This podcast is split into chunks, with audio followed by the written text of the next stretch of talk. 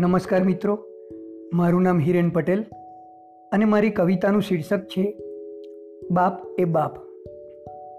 બાપ, આ શબ્દ સાંભળતા જ એક છત્રનો અનુભવ થાય. મા વિશે તો ઘણું લખાય, પણ બાપ વિશે લખવું બહુ અઘરું થાય. નવ મહિના ગર્ભમાં રાખીને જન્મ આપનાર માની તો કાયમ વાહવા થાય, પણ એની પાછળ સંતાયેલ બાપની જવાબદારી કોઈને ન દેખાય. માનું કર્તવ્ય. જો પાલન પોષણ અને ઉછેરથી શોભાય, તો બાપ પણ તેની કર્તવ્ય નિષ્ઠાથી વખણાય. મા જ્યારે નાનપણમાં લાળ લડાવતી જાય, ત્યારે બાપ આગળી પકડીને ચાલતા શીખવી જાય. મા જો કેડમાં ઉચકીને રમાડતી જાય, તો બાપ એને ખભે બેસાડી દુનિયા બતાવતો જાય. ભલે પ્રેમ શબ્દ પર માનો ઇજારો રહ્યો હોય, પણ ખરો વાલ તો બાપે જ જાહેર કર્યો હોય. ભૂખ લાગે ત્યારે તો મા પાસે જ દોટ મુકાય. પણ જ્યારે કોઈ વસ્તુ લેવાની થાય, ત્યારે બાપ જ યાદ આવી જાય. નાની મુશ્કેલી આવે, ત્યારે, ઓ મા, શબ્દ નીકળી જાય. પણ જ્યારે કોઈ મોટી તકલીફ આવે, ત્યારે, ઓ બાપા, મુખમાંથી સરી જાય. મા જો મમતાની સરિતાની જેમ વહેતી હોય, તો બાપ એ મહાસાગરની જેમ એને ઝીલતો જાય. ઉપરાણું લઈને બગાડવામાં જો મા અવ્વલ હોય તો ઠપકો આપીને સુધારવામાં બાપની પણ પીછેહટ ન હોય. ગમે તેટલા મોટા થઈ જઈએ, પણ માને મન તો એ બાળક જ ગણાય. પણ બાપને મન તો એનો ગળપણનો સહારો જ જણાય. મા જો પરિવારને એક તાતણે બાંધીને રાખતી હોય, તો બાપ એની છત્રછાયા બનીને ઢાલ જેમ ઊભો હોય. ક્યારેક માની સામે ગુસ્સેથી વાત કરાઈ જાય, પણ બાપની સામે તો આંખ નીચી જ થઈ જાય. લાગણી વ્યક્ત કરવા માટે માને તો તરત પકડાય. પણ ખબર નહીં કેમ, બાપને ગળે લગાડવા કાયમ મન ખચકાય. આમ તો નાનપણમાં ફિલ્મની પડદા પરના નાયકને જ હીરો માનતા એવું અનુભવાય. પણ મોટા થયા ત્યારે ભાન છલકાયું કે સાચા હીરો તો આપણા બાપને જ મનાય. ગમે તે હોય, બાપ એટલે બાપ જ જણાય.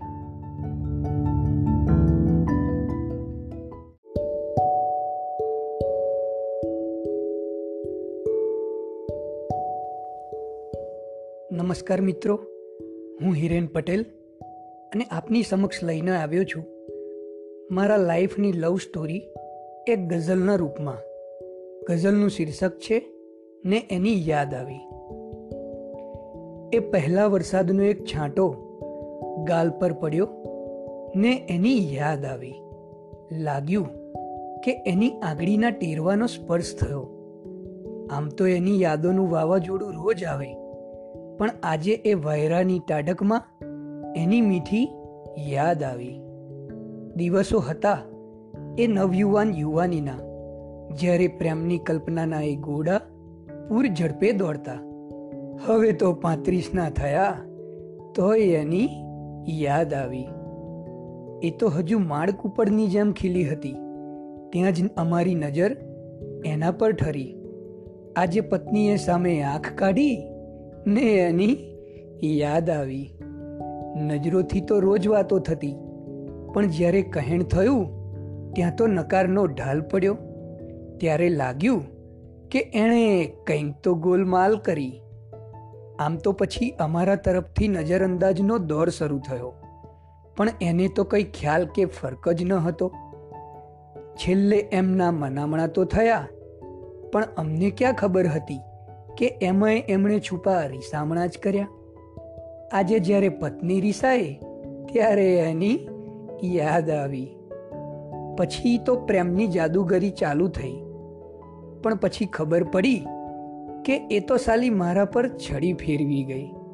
આજે પત્નીના હાથમાં વેલણ જોયું ને એની યાદ આવી. પહેલા પ્રેમનો અફસોસ તો પહેલા પહેલા ખૂબ થયો. પણ પછી મન મનાવ્યું કે ચાલો, એક અનુભવ તો થઈ ગયો. આજે પત્નીની પ્રેમાળ નજરો જોઈ એની યાદ આવી. પછી તો પ્રેમ શું હોય એ જ ભૂલાઈ ગયું. પણ જ્યારે જ્યારે કોઈ સુંદર છોકરી જોઈ, ત્યારે ફરી પાછા એમાં ખોવાઈ જવાયું. કોલેજના દિવસો તો મિત્રો સાથે એવા તો માણ્યા કે અમે દોસ્તીના પ્રેમમાં જ ખોવાયેલા રહ્યા. આજે પત્નીએ ખભે હાથ મૂક્યો ને એની યાદ આવી. મધ્ય યુવાનીમાં ફરી એકવાર મોકો મળ્યો. ખૂબ વાતોનો દોર પણ હેડ્યો. લાગતું હતું કે હવે તો ગાડી ધમધમાટ ભાગી. ત્યાં એક જ વાર મળ્યા પછી એની પણ બ્રેક લાગી. આવું તો બે બે વાર બન્યું ને એની યાદ આવી. પછી તો લગ્નની જમાવટમાં દેખા દેખી થઈ. ઘણી બધી છોકરીઓ જોઈ. આખરે એક જોડે નક્કી થયું, ત્યાં તો પાર્ટી ફીટાઉન્સ થઈ. ફરી એકવાર હથિયાર ઉપાડ્યા ને છેલ્લે મેદાનમાં જીતના ડંકા વગાડ્યા. જીવનમાં કાયમી પ્રેમની પધરામણી થઈ. આજે પત્નીને જોઈ ને એની યાદ આવી. પછી તો ઝરમર ઝરમર વરસે. કે મુસળધાર પત્નીએ એવો તે ધોધમાર નવડાવ્યો કે એની યાદ આવી. એ પહેલા વરસાદનો એક છાંટો ગાલ પર પડ્યો ને એની યાદ આવી.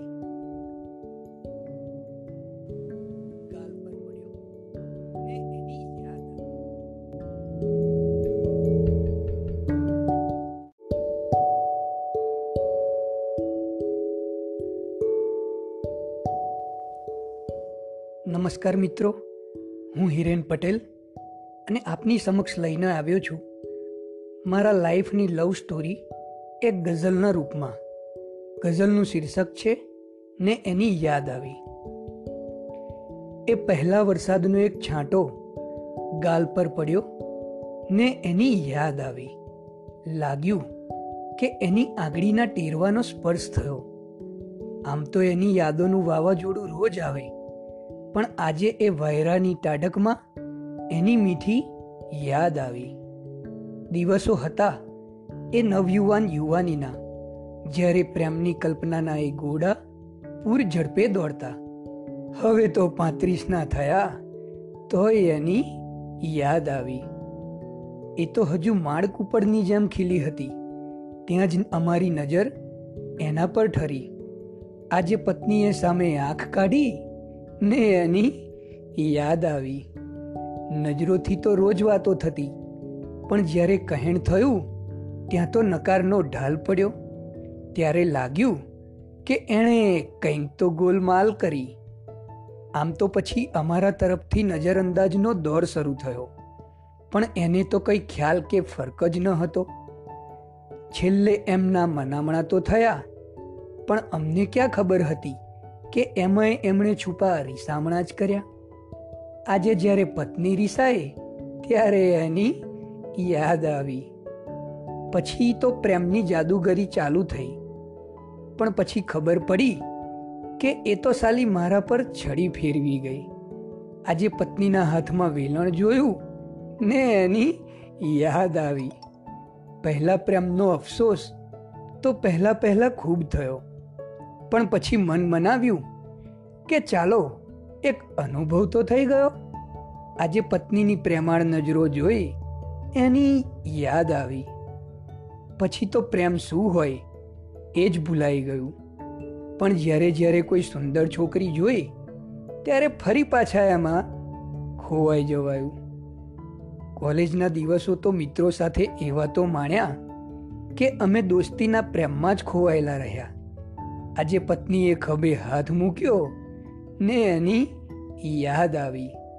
મધ્ય યુવાનીમાં ફરી એકવાર મોકો મળ્યો. ખૂબ વાતોનો દોર પણ હેડ્યો. લાગતું હતું કે હવે તો ગાડી ધમધમાટ ભાગી. ત્યાં એક જ વાર મળ્યા પછી એની પણ બ્રેક લાગી. આવું તો બે બે વાર બન્યું ને એની યાદ આવી. પછી તો લગ્નની જમાવટમાં દેખા દેખી થઈ. ઘણી બધી છોકરીઓ જોઈ. આખરે એક જોડે નક્કી થયું, ત્યાં તો પાર્ટી ફીટાઉન્સ થઈ. ફરી એકવાર હથિયાર ઉપાડ્યા ને છેલ્લે મેદાનમાં જીતના ડંકા વગાડ્યા. જીવનમાં કાયમી પ્રેમની પધરામણી થઈ. આજે પત્નીને જોઈ ને એની યાદ આવી. પછી તો ઝરમર ઝરમર વરસે. કે મુસળધાર પત્નીએ એવો તે ધોધમાર નવડાવ્યો કે એની યાદ આવી? એ પહેલા વરસાદનો એક છાંટો ગાલ પર પડ્યો ને એની યાદ આવી.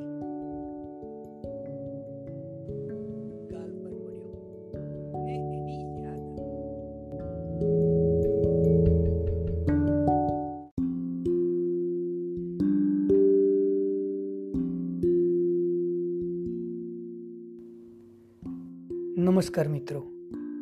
મારું નામ હિરેન પટેલ અને આજે હું આપની સમક્ષ લઈને આવ્યો છું મારી પહેલી માઇક્રો ફિક્શન સ્ટોરી જેનું શીર્ષક છે, પહેલા પ્રેમનું મહત્વ.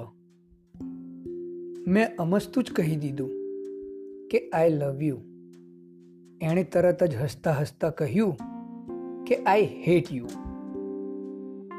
મેં પણ જવાબ પૂછતા કહ્યું કે ક્યાં સુધી? ત્યાં જ એણે મોબાઈલ અનલોક કર્યો અને તેના પ્રેમનો ફોટો બતાવ્યો. બસ, અધૂરો રહી ગયો એટલે જ પહેલો પ્રેમ હજુ પણ એટલો જ વહાલો છે.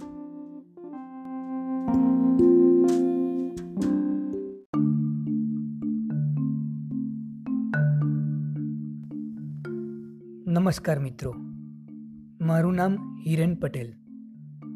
અને હું આપની સમક્ષ લઈને આવ્યો છું મારી સેકન્ડ માઇક્રો ફિક્શન સ્ટોરી જેનું શીર્ષક છે, ફેમસ થવાની ગેલચા. બસ, એને તો ગમે તેમ કરી ફેમસ થવું હતું. રૂપિયાવાળા મા બાપની એકની એક દીકરી માટે છૂટછાટ થોડી વધારે મળી ગઈ હતી. મોડેલિંગનું ભૂત માથે સવાર થઈ ગયેલું. એક દિવસ મોબાઈલ મચેડતા મચેડતા એના પપ્પાએ પોતાની જ દીકરીનો ન્યૂડ વીડિયો જોયો. બે દિવસ બાદ બધી જ ન્યૂઝ ચેનલમાં હેડલાઇન આવી. બિઝનેસ ટાઇકુન રૂપેશભાઈએ આત્મહત્યા કરી.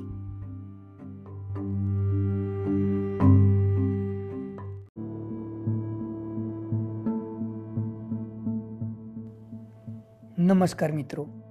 મારું નામ હિરેન પટેલ અને હું આપની સમક્ષ લઈને આવ્યો છું મારી ફર્સ્ટ શોર્ટ સ્ટોરી, જેનું શીર્ષક છે સ્ટેચ્યુ ઓફ ઇનોસન્સ. આમ તો સ્ટેચ્યુ ઓફ યુનિટીની પરિકલ્પના તો આપણા વડાપ્રધાને જ્યારે તેઓ ગુજરાતના મુખ્યમંત્રી હતા ત્યારે જ કરી લીધી હતી કે એના રંગરૂપ કેવા હશે અને એની વિશે એમણે પોતાના એક ભાષણમાં વર્ણન કરતાં કહ્યું હતું કે આપણા દેશના લોખંડી પુરુષ શ્રી સરદાર વલ્લભભાઈ પટેલની એ મૂર્તિ સરદાર સરોવર ડેમની નજીક બનાવવામાં આવશે અને તેની માટે સમગ્ર ભારતના ખેડૂતો પાસેથી પણ વપરાયેલ ખેત ઓજારનું લોખંડ ભેગું કરવામાં આવશે અને એમાંથી એ મૂર્તિ બનાવવામાં આવશે, જે દુનિયાની સૌથી ઊંચી મૂર્તિ હશે.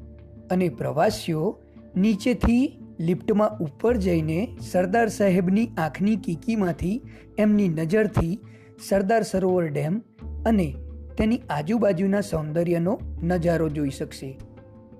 સ્વર્ગમાં બેઠા બેઠા સરદાર સાહેબ આ સાંભળીને મનોમન ખુશ થઈ ગયા કે ચાલો, આખરે કોઈએ તો મારી કદર કરી અને સારું છે કે મૂર્તિ બની રહી છે, જેમાં દેશના ખેડૂતો પોતાનું યોગદાન તો આપશે. વડાપ્રધાન બનવાની એમની લાયકાત હતી અને સર્વાનુમતે ચૂંટાઈ આવ્યા છતાં પણ ગાંધીજીના કહેવાથી પદત્યાગ કરીને એમણે નહેરુને મોકો આપ્યો. એ વાત મેં જ્યારથી જાણી, ત્યારથી જ મને તો ઇનોસન્સ લાગેલા અને હવે આ મૂર્તિ બનાવવાનું નક્કી થયું એટલે મને તો લાગ્યું કે એનું નામ સ્ટેચ્યુ ઓફ ઇનોસન્સ જ હોવું જોઈએ. સ્ટેચ્યુની ડિઝાઇન જાણીતા શિલ્પકાર રામ સુથાર પાસે કરાવી. અને મૂર્તિ માટે જરૂરી હજારો ટન લોખંડ દેશના ખેડૂતો પાસેથી એકઠું કર્યું. એ વાત જાણી સરદાર સાહેબ ખૂબ ખુશ થયા. પોતાના અવસાન બાદ એમના બેંક ખાતામાં બસો સાડત્રીસ રૂપિયા જ હતા. પણ જ્યારે એમને જાણ થઈ કે મારી મૂર્તિનો ખર્ચો લગભગ ત્રણ હજાર કરોડ રૂપિયા થશે, ત્યારે એમને લાગ્યું કે મેં આખી જિંદગી સાદાઈથી કરકસર કરીને દેશ માટે બને એટલા રૂપિયા બચાવ્યા. અને મારી મૂર્તિ પાછળ આટલો તો મસમોટો ખર્ચો થતો હશે? આ વિચારથી જ એમને લાગ્યું કે હવે મારે નીચે પૃથ્વી પર પાછા ઉતરવું જ પડશે. અને ઉતરાણ પણ થાય છે. સરદાર સરોવર ડેમ નજીક જ. પહેલાં તો મૂર્તિ સ્થળનું અવલોકન કરે છે. અને પછી એમાં થનાર બાંધકામની જગ્યાનો વિસ્તાર જોઈ મન મનાવી લે છે કે ચાલો એ જમાનો અલગ હતો. અત્યારે તો આટલો ખર્ચો તો થાય હવે.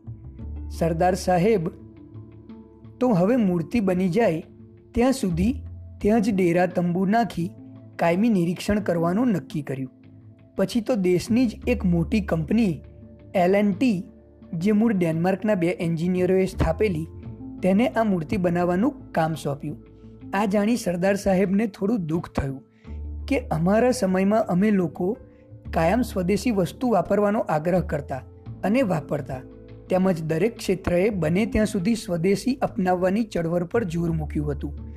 અને અત્યારે સિત્તેર વર્ષ બાદ મારી જ મૂર્તિ બનાવવા મૂળ વિદેશીઓએ સ્થાપેલી કંપનીને કામ સોંપ્યું. અંતર્મનથી સહેજ પણ તૈયાર ન હતા. પણ પછી એમના સ્વભાવ પ્રમાણે પ્રેક્ટિકલ બની વિચાર કર્યો કે ચલો હવે તો એ કંપની ભારતની પોતાની જ છે. પણ એ બાબત એમનામાં એટલી બધી ઇનોસન્સ હતી કે એમને ખ્યાલ સુદ્ધા જ ન હતો કે આની પાછળ પણ ચૂંટણીમાં રાજકીય ફાયદો કરી આપે એવી કંપનીને જ મૂર્તિ બનાવવા પસંદ કરી. મૂર્તિ બનાવવાનું કામ પૂરજોશમાં શરૂ થયું. પાયા ખોદાયા અને નીચેના પ્લેટફોર્મનો ભાગ પણ લગભગ બની જ ગયો.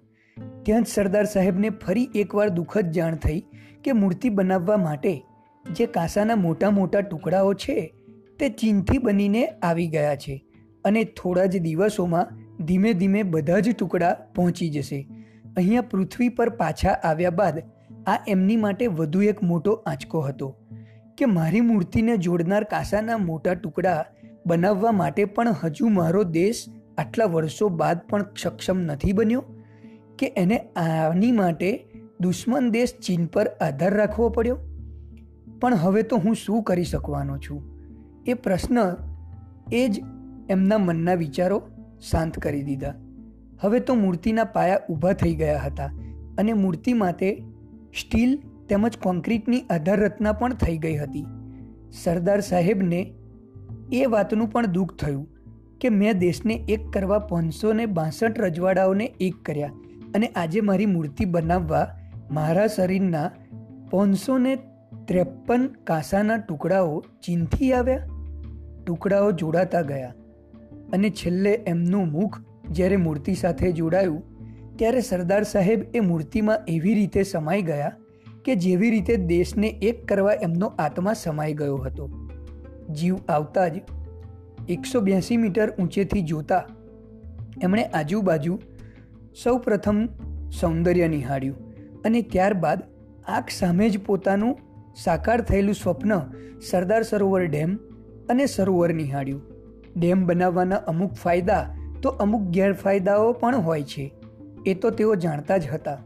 આમ છતાં નર્મદા નદીની આસપાસ વસવાટ કરતા આદિવાસીઓની સ્થિતિ જાણી અને પર્યાવરણને થયેલા નુકસાનને જોઈને દુઃખી પણ થયા. અને પછી થોડા ખુશ પણ થયા કે ચાલો, લાખો જરૂરિયાત લોકો સુધી ડેમ અને સરોવરને કારણે પાણી જ તો પહોંચતું થયું. પછી તો પ્રવાસીઓ માટે મૂર્તિ જોવા આવવાનું પણ શરૂ થઈ ગયું અને એની માટે તગડી ફી વસૂલવાનું પણ શરૂ થઈ ગયું. ત્યારે સરદાર સાહેબને અંદરથી એવો અહેસાસ થયો કે મારા નામે અને મારી મૂર્તિ થકી આ તો કરોડો રૂપિયાનો ધંધો થઈ રહ્યો છે અને મારી ઇનોસન્સનો રાજકીય ફાયદો ઉઠાવાઈ રહ્યો છે. પ્રવાસીઓ માટે સ્ટેચ્યુ ઓફ યુનિટી ખુલ્લું મુકાયાના થોડા જ દિવસોમાં વિદ્યાનગરથી આવેલા બે પ્રવાસીઓ વિશાલ અને હિરેન તેમની છાતીના ભાગે આવેલી બાલ્કનીમાંથી સામે ડેમનું દ્રશ્ય જોતા જોતા વાતો કરે છે કે, હિરેન, મેં સાંભળ્યું છે કે દુનિયામાં એક જગ્યાએ લોકો મ્યુઝિયમ બનાવી રહ્યા છે, જેનું નામ છે મ્યુઝિયમ ઓફ ઇનોસન્સ. શું તને નથી લાગી રહ્યું કે આપણે ખરેખર આ સ્ટેચ્યુ ઓફ યુનિટીને એ મ્યુઝિયમમાં મોકલવી જોઈએ?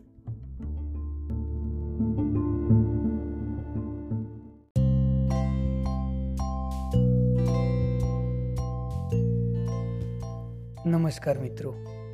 હું હિરેન પટેલ અને આજે હું વાત કરીશ મારા દાદા વિશે.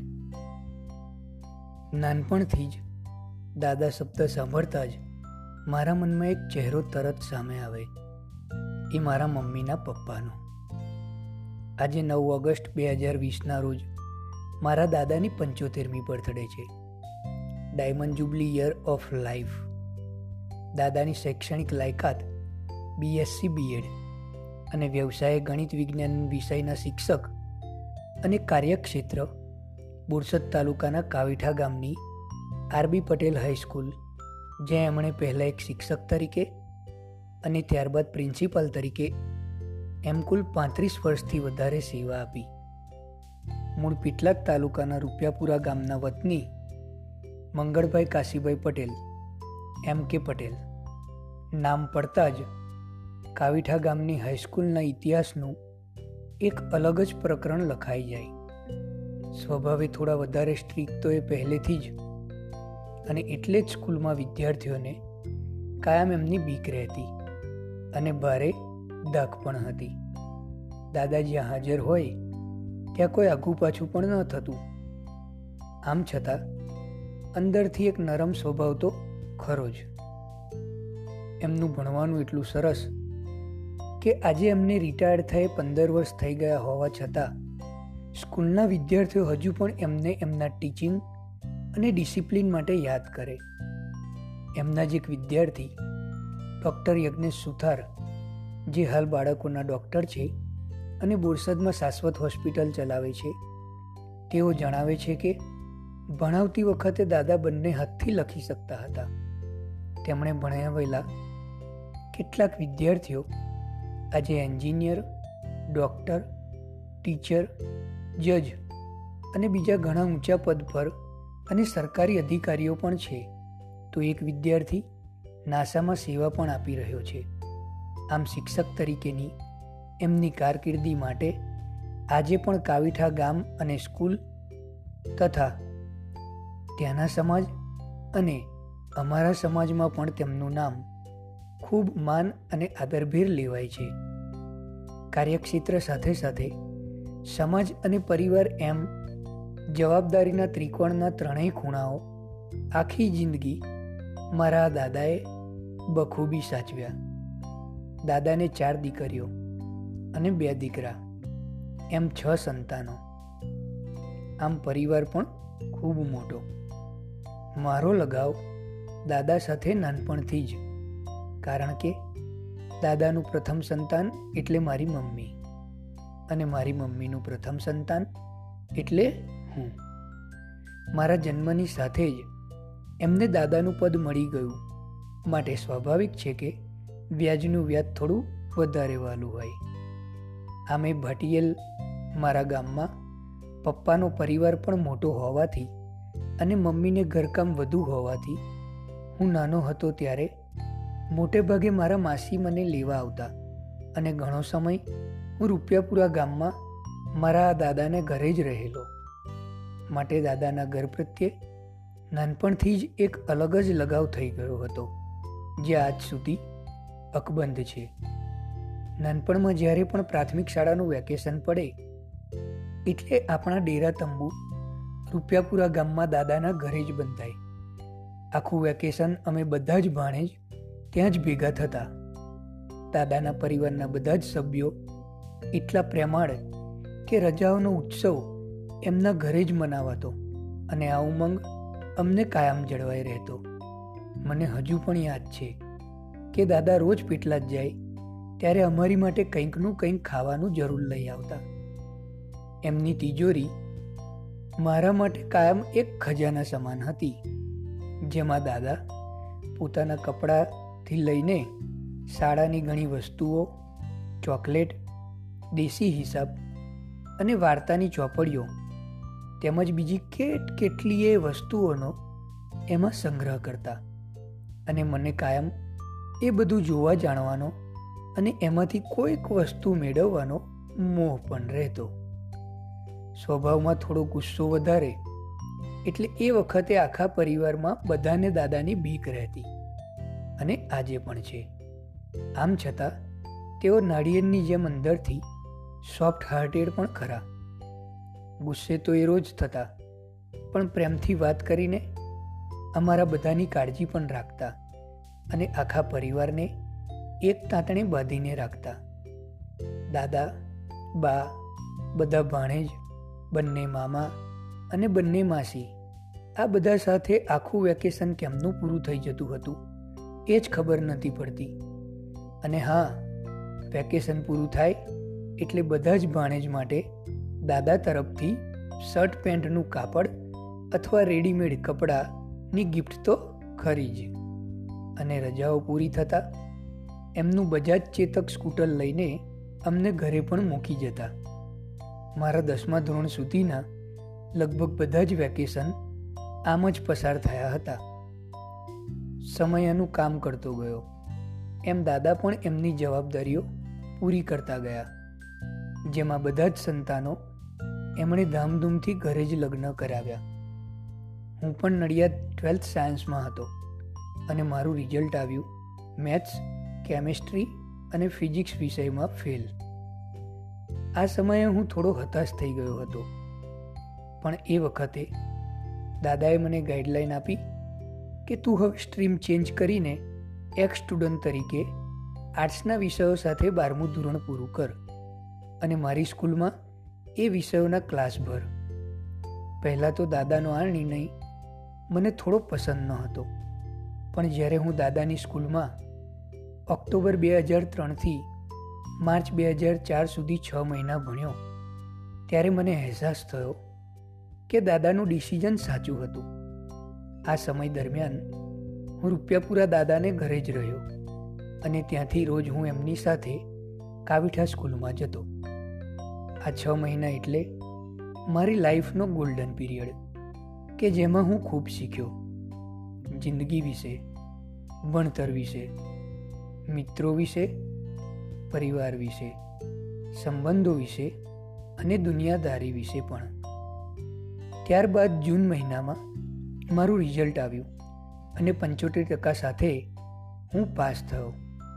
ત્યારબાદ તો મેં ઇંગ્લિશ વિષય સાથે બીએ એમએ અને એમફિલની ડિગ્રી પ્રાપ્ત કરી અને હાલ પીએચડી પણ કરી રહ્યો છું.